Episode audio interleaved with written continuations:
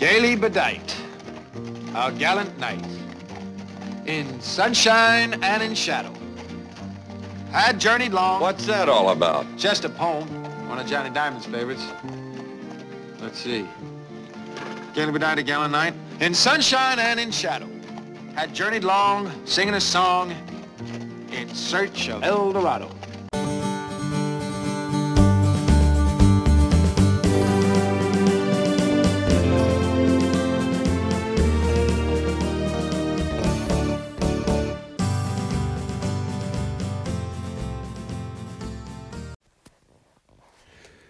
Howdy, everyone. Pull up a chair, kick up your boots, take a sip on a nice cold drink.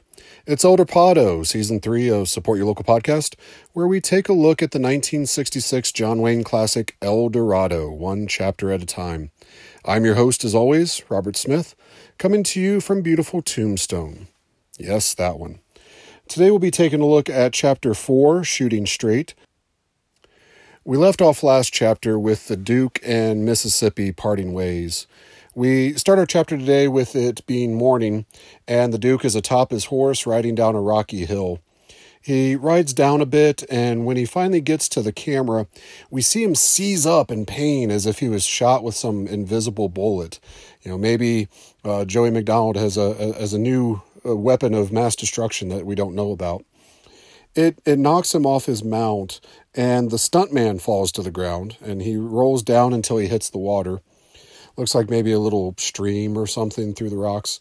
Uh, good thing it happened when it did, because if it had happened at the top of those rocks, you know, the stuntman would still be falling to this day. It was a, a pretty steep, steep drop. The the horse, ever a good boy, comes back down to where the Duke was, replaced the stuntman, and he's trying to get back to his feet and he has his right hand upturned across his chest with his arm bent. It looks almost like the guy from scary movie 2 telling people to grab hold of my strong arm that guy. And we find out that the horse's name is cochise again ever a good boy as the duke tells him it's going to take a minute while rubbing his arm. There's a great look of panic on his face uh, you know, I talked earlier about John Wayne's facial acting, which I think is a little bit underrated. As he hears other hooves coming his way, we cut to see the feet of the horse approaching, and the Duke then scrambles as best he can under the shield of this rock jutting out and over him like an outcropping. And I don't know if this is the exact same location, but knowing that this was primarily shot like so many other westerns in Tucson, I'm pretty sure I've seen that exact outcropping of rock in a hundred other movies. Um, first one that pops in my mind specifically was the Sacketts, and I'm I'm not sure where that one was shot, so maybe maybe that's the same place. he uses his left hand to reach around his back and pull his gun from his right-handed holster. You can see him struggling with it, so I don't. I, I, I like that nice little bit of acting with it. The camera cuts back to the top of the rock formation where the Duke began this chapter, and if not the horse or the rider, we definitely recognize that hat coming our way. Mississippi hollers for Cole. Uh, he's looking for him, and the Duke comes out from hiding under that rock. He warns Mississippi that he's close enough to have blown his brains out if he hadn't recognized that hat like he did. Uh, once again, hate for the hat. When Cole asks, Don't you know better than to follow a man that way? Uh, James Caan smartly replies that he didn't know that there was another way. And there's a nice shot here when Mississippi hops off his horse, and the Duke and he are standing next to each other. Now, the Duke only appears to be a few inches at most taller than James Caan. And I always took James Caan as a smaller guy, and the Duke as this larger than life figure. So I did a little bit of digging and I found out that, in fact, uh, James Caan did wear lifts in his boots to kind of match with the stature of his, his fellow cowboy uh, uh, uh, actors here. And Mississippi asks if he fell off of his horse, and we get a great facial expression from Cole saying, Yes. I, I know that it's meant to come across as a don't you dare make fun of it or I'll whoop you. But when you see the look, it's more of some weird bug-eyed, I'm I'm not even sure what to call it. Uh, he then proceeds to tell Mississippi about the bullet in his back and that occasionally it presses against something that causes paralysis in his arm for a while. And Mississippi has a great look of concern for him, and I'm I'm sure the pride of Cole doesn't doesn't really allow for any mushy sympathy. So he continues to chastise Mississippi and asking why he's being followed by him. Mississippi correctly lays out the plot of the rest of the movie, telling Cole that he knows that he was heading to El Dorado to help his friend against McLeod in the game. And when Cole asks how he knows JP is his friend, Mississippi replies that he saw the look on Cole's face when he found out he'd turned into a drunk. And at that word, uh, Cole can't help but make that exact same face, so we know exactly what he was talking about. With the effects of the bullet wearing off, he surprisingly asked Mississippi to help him up onto his horse. And for someone who obviously has too much pride and machismo to have someone even fussing over his injury, and even go so far to be that bristly and embarrassment and even talking about it, you'd think that if it was wearing off that he would just wait another few minutes until he'd be able to handle it himself. So, was he more hurt than he let on? You know, did did he have that much embarrassment about it that he just wanted to get the hell out of there? I mean, he has to realize that Mississippi's probably fool enough to continue to follow him. So that's not exactly his way of ditching him. Mississippi asks if JP is actually worth all that trouble. And uh, you know, worth all that trouble to go help him. And uh, the the Duke like snaps back at him that you know you just spent two years tracking down and killing the people that murdered your best friend Johnny Diamond. So I have to say this real quick. I'm pretty sure, with the exception of one scene I can think of, you know, we're running out of the times that Johnny Diamond is mentioned. And peek behind the cor- uh, the curtain here. Every time I'm writing that name here in my show notes or script, whatever you want to call it, I have to physically stop myself from calling him Lester Diamond. It's it's the James Woods character from Casino, Martin Scorsese Casino with you know Robert De Niro and Joe Pesci in them. And for whatever reason, every time I go to write Johnny Diamond, all that pops in my head is Joe Pesci saying, "All that business with that with that diamond, that uh, that Lester diamond." I don't know why. So if I mistakenly call Johnny Diamond Lester at some point in this movie, I'm sorry, I can't help it. I'll try to edit it if I catch it, um, but it is just literally right there at the top of my head for whatever reason. Mississippi does help him up into the saddle, and it answers a question or a problem that I would have had. I, I would have, um, should someone request it from me. So if somebody ever came up to me and said, "Hey, help me up in the saddle," I don't even know where to start putting my hands in order to one help someone the size of John Wayne up into a saddle, and two not piss off someone the size of John Wayne by touching where it's not wanted. Just throwing that out there. They they start to ride off together back up the rocks, and the Duke is still holding his arm crooked across his stomach and chest. And I understand him doing it now. It's you know effect of the paralysis. However, we saw him holding his arm sort of in the same way even early on in the movie before he was shot uh, when he was out to the, the ranch talking to um, Bart Jason. You see him holding the reins in his left hand and his right hand's just kind of already in that that space. I, I'm not sure. We we cut to the two still riding together across the desert, and we get a nice back and forth conversation as they're trotting along.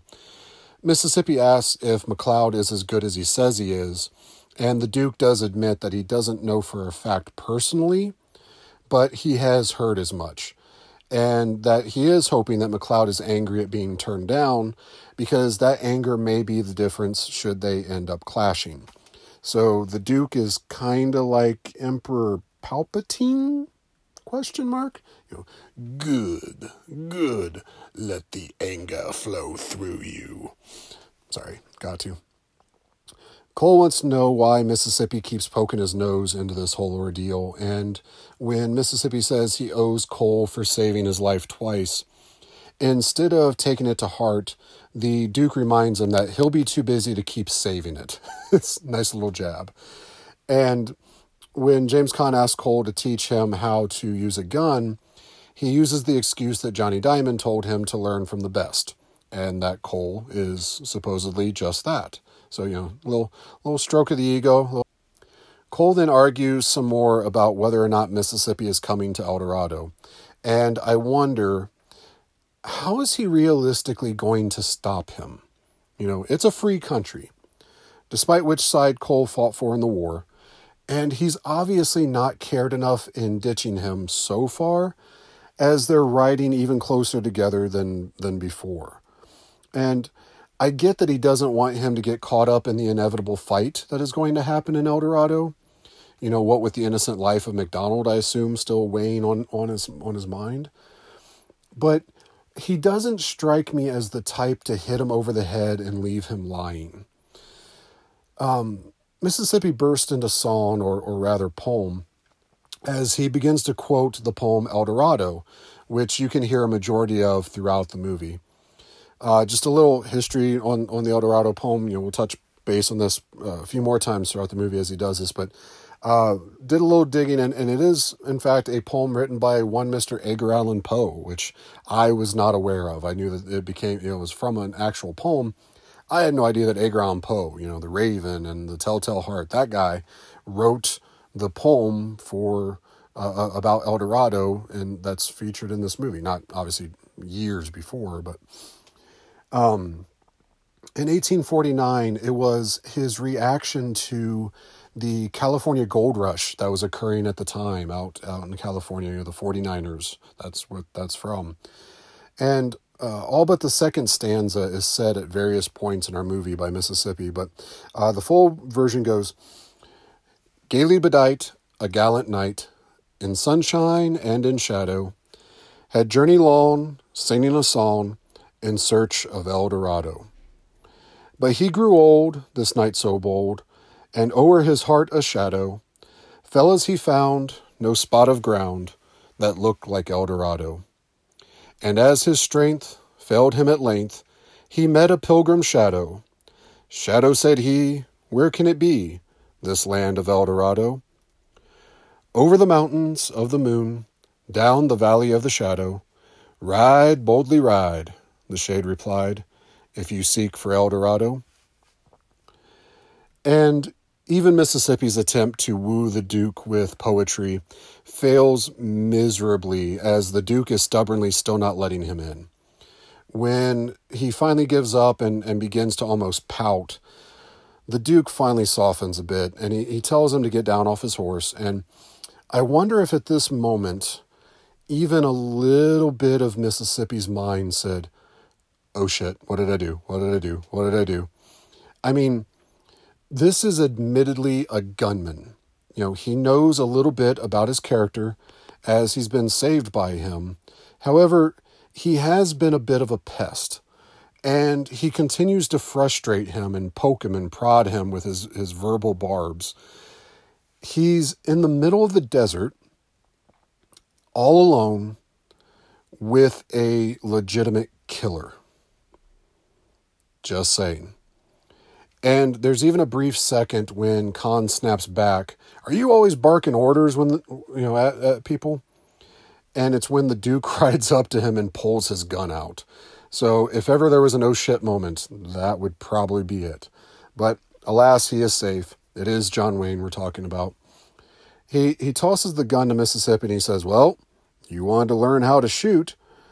And he tells Mississippi to aim and, and shoot at a cactus down the way. Mississippi slowly closes one eye to aim and he stretches his arm out cautiously, to which the Duke says, What in the fuck? Well, not really, but I'm sure that's what he was thinking. He he chastises him that you have to just look and draw with a handgun, or the other guy's going to get you. So Cole then quickly shoots the cactus in demonstration, And you see a look of almost giddiness on Mississippi's face. And then he takes and says, okay, okay, let me try, let me try. This time he, he draws it much faster, but he he ends up hitting a, a cholla about five feet to the side of the cactus the Duke Duke shot. And little side note for me on on this part, when I heard the Duke say, "Did you mean to hit that cholla?" I had to look it up. So apparently, it is the little skinny tube looking cacti that we have out here that has like all the little little tiny branches with all the, the massive amounts of pricklies. It almost looks like fuzz. You know, they're not the, the wide spaced out pricklies. You know, I, I've always seen them, but I never knew what to call them. And looking it up, apparently they're the, the type of jumping jumping cacti. So be careful getting close to them. So it's you know it's a good strategy by Mississippi to use a range weapon like a gun when when attacking a cholla. When the Duke asked if that was what he was aiming at, Mississippi sheepishly says, "You know, no, I was I was aiming at the same spot you were." And it's a good thing they will be passing through Cuervo because, as the Duke says, because they can go see his old friend, the Swede, who apparently is a gunsmith. And I found this interesting. There's my catchphrase. Uh, as it means that, uh, you know, apparently Cole is willing to have Mississippi ride along for a little bit longer at least. And I'm not sure if he meant Cuervo, Mexico or Cuervo, New Mexico, as I'm still a little bit fuzzy on where exactly the movie's taking place at any given time. We dissolve into Cole and Caan riding in a town and they dismount in front of a shop. An older gentleman with a Swedish sounding accent greets the Duke at the door, so, you know, this must be the Swede. And this gentleman is actually played by Olaf Wieghorst, who, if you remember from previous episodes, specifically our first one, I mentioned to keep that name in mind. You know, this is the guy that painted the scenes in our opening credits. And, you know, not to go into full blown remember the name, you know, I'll skip at this episode.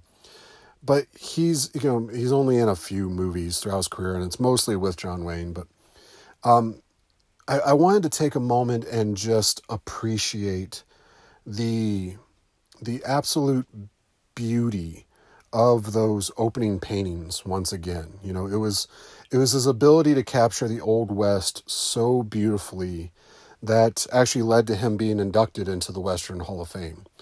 Um, but anyways, alas. Uh, Swede Larson is introduced to Mississippi as someone who can't shoot worth a damn. Uh, or excuse me, Mississippi is introduced to Swede Larson, I should say, as someone who can't shoot worth a damn. I don't know how the Swede can shoot. We don't actually see him in action in this movie. But the, the Swede says he has exactly what you want. And hearing him talk, even as a kid, it sounded completely fake to me. And in looking at his background, he, he appears to be actually Danish. So maybe that is how he naturally talked. I, I'm not sure. I don't usually think of a Danish accent as being that over the top sounding of Swedish.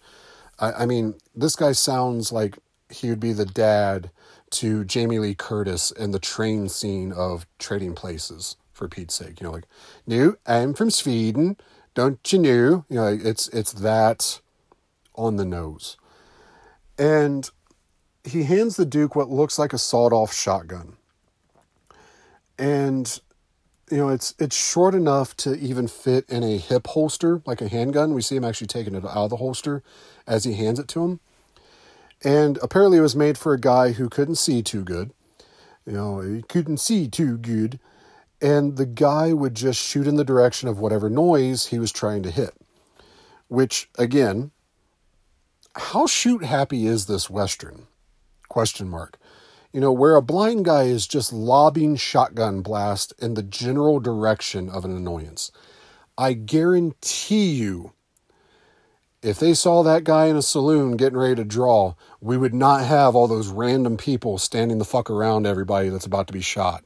One of my pet peeves, see previous episodes. Guarantee that's not happening when that guy's around, because they're just as easy want to get shot as, the, as the guy is supposed to. Anyways, I digress. So you'd be rightful in thinking that maybe this gun is now here because the owner got into an argument with someone who could, I don't know, see his opponent, maybe. But I promise you, the story is actually much, much better. And what I think is one of the top two funny moments in the movie.